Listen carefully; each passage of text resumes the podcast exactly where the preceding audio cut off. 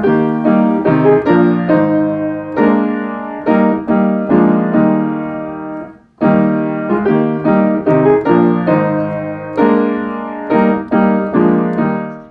to Cincy Reformed. I'm Pastor Brandon, joined with Pastor Zach. We are pastors at Westside Reformed Church, a URC congregation in Cincinnati, Ohio. And today we wanted to kind of react and respond a little bit to something that's been happening uh, in the Church of England, and it's been, you know, on, on the headlines, making its way to many of our papers and causing a lot of Christians to wonder about what to do here. But so, you know, one of the headlines in the Washington Post said is God they them. Church of England considers gender neutral pronouns. And so the Church of England is gathering and wondering should we use a pronoun that is masculine when we refer to God? A professor from the Yale Divinity School said there is also the Christian understanding that God is transcendent of human ideas. And so this understands God as beyond human com- um, complete understanding of who God is and what God is. Using masculine pronoun has just been a part of human constructions of God, which have been dominated by masculine power. So there's been a masculine power he's claiming throughout the years, and that masculine power play has led into how we speak and write about about God. The New York Post uh, reported some priests have already made such changes, uh, uh, trading references to he and him simply for God or they or them, and rewriting the Our Father prayer and, and, and starting it by saying Our Father and Mother. One reverend told the UK Times God is not male, Certainly not the white cis male with a beard sitting on a cloud that we've seen reduced and limit God so often. So they're wrestling here about is, should we use masculine pronouns? Is God a he? Should we understand him in terms of, of, of masculine male um, language here? I mean, so how do we how do we understand this? And you want to talk maybe Zach about how does the Bible speak about God. I mean, that's kind of a good place to start, right? Exactly, and we can maybe come back to some of the things that you know. Oftentimes with these kinds of things, there's like this like little tiny bit of truth going on there, but then it's like taken to some extreme mm. that is completely unwarranted. And but let's first make sure it's clear, like you said, that the Bible does present God as in, in using uh, male language and that that, that is indeed how the Bible does speak. And so let's first begin with uh, the Old Testament, a couple uh, verses from there to kind of demonstrate this. First, from Numbers chapter 14. The Lord is slow to anger and abounding in steadfast love, forgiving iniquity and transgression, but he will by no means clear the guilty, visiting the iniquity of the fathers on the children to the third and the fourth generation.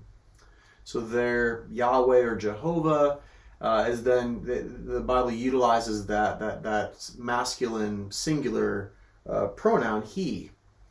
Uh, from Isaiah 47, our Redeemer, the Lord of hosts, is His name. He is the Holy One of Israel. And again from Isaiah, this is chapter 54, a little bit of a different approach to how the Bible then um, uses male language to speak about God says, For your husband, this is speaking about Israel, your husband is your maker, whose name is the Lord of armies. And your Redeemer is the Holy One of Israel, who is called the God of all the earth. So, thus far, some uh, Old Testament texts that demonstrate what ha- is the case throughout the Old Testament, really. These are not the only places where you see this, this use of pronouns or that language of husband. You find that in Hosea as well. But um, we see that clearly in the Old Testament scriptures, but also the New Testament. So, for example, within the uh, Sermon on the Mount and the Lord's Prayer, very famous, our Father in heaven. So, again, Father is being used. It does not say Father and Mother if you read the Greek text, but only Father. And in John chapter 20, as Jesus is ready to ascend, he said, I am ascending to my Father and your Father, and my God and your God. And so, again, very um, significant text and very common ways of speaking about uh, God uh, is that language of father. And that is, of course, a, a masculine term.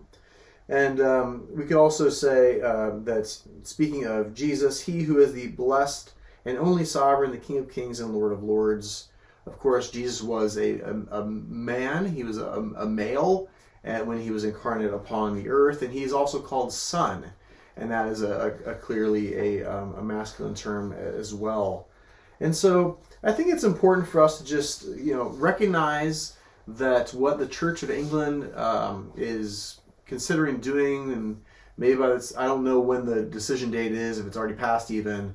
But regardless, I, I know there are churches even here in the West Side that are not part of the Church of England. They're already doing this and I've seen some of their orders of service, and they remove from all language toward God. They remove all that masculine language to become uh, much more um, uh, kosher with the culture, and so we really we see that there is a uh, there's there's an element of uh, dissonance between the language that's used in these churches and that's found in the uh, Hebrew and Greek text of the Bible.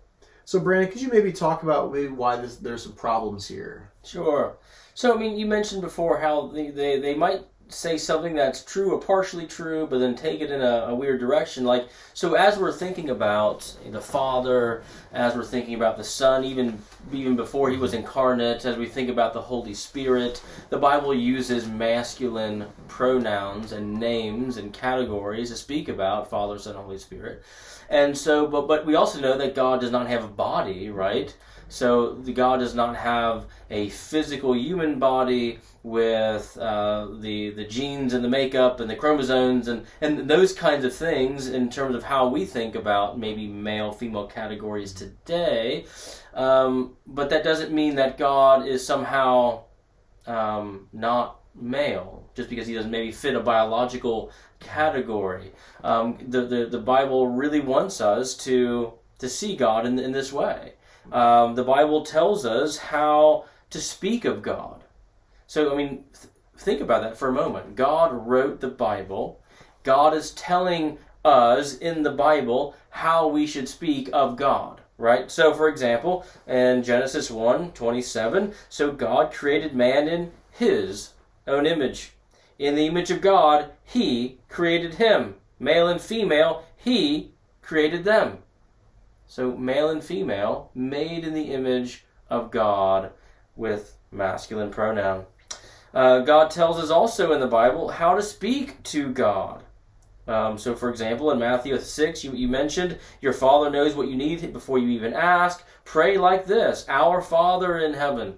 So, we are told not only how to think about God, but how to speak to God. Jesus say this, say our Father. That's how you speak to God. By, by calling him that. The Bible tells us how to worship God. So Psalm 107 1, Oh, give thanks to the Lord, for he is good. His steadfast love endures forever. Uh, the masculine um, descriptions and pronouns, I mean, it also gets to an eternal truth that the fatherhood of God is an eternal reality. The sonship of Jesus is an eternal reality.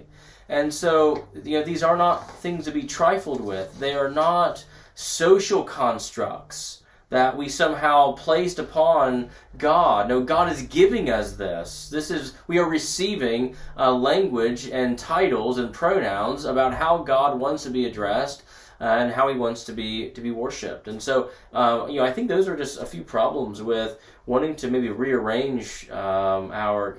We're kind of reading our current climate here in terms of gender fluidity, mm-hmm. and we're wanting to then maybe place some of that on on God. Isn't it interesting that I think the very people who are most adamant that we use their preferred pronouns don't want God to, to guide us in His pronouns. yeah. Isn't that just? I mean, so ironic. Yeah. He he gives it to us. He, and then but then they don't. They want to say, oh no, he doesn't really mean that. It's they or them. Hmm. It doesn't make it. Really, what this comes back to is a problem with the inspiration of Scripture. It does. it not? Yeah. And that's where these kinds of heresies, it is a heresy, Yeah. comes from, is that there is a failure to recognize that the Bible is not merely something written by man, but it really is inspired and breathed out by God, and that therefore the text is authoritative, and that that authoritative text tells us, like you said, what God is like. He condescends to us to use human language and he uses and has chosen to use the human language of father of son and of he and that is important for us but that's not to, to suggest even for the slightest moment that the, the, the female the, the feminine is unimportant because the whole drama of god is not a gay marriage but rather that god in christ takes a bride to himself and that bride is the church. And that in the face of difference, we find reconciliation and the most intimate of union that can possibly be imagined.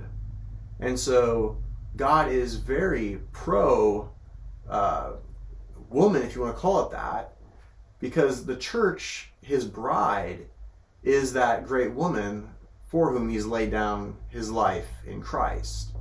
And so when we lose those kinds of things, we've lost the biblical plot line, and because we've ultimately lost the Bible itself, I think.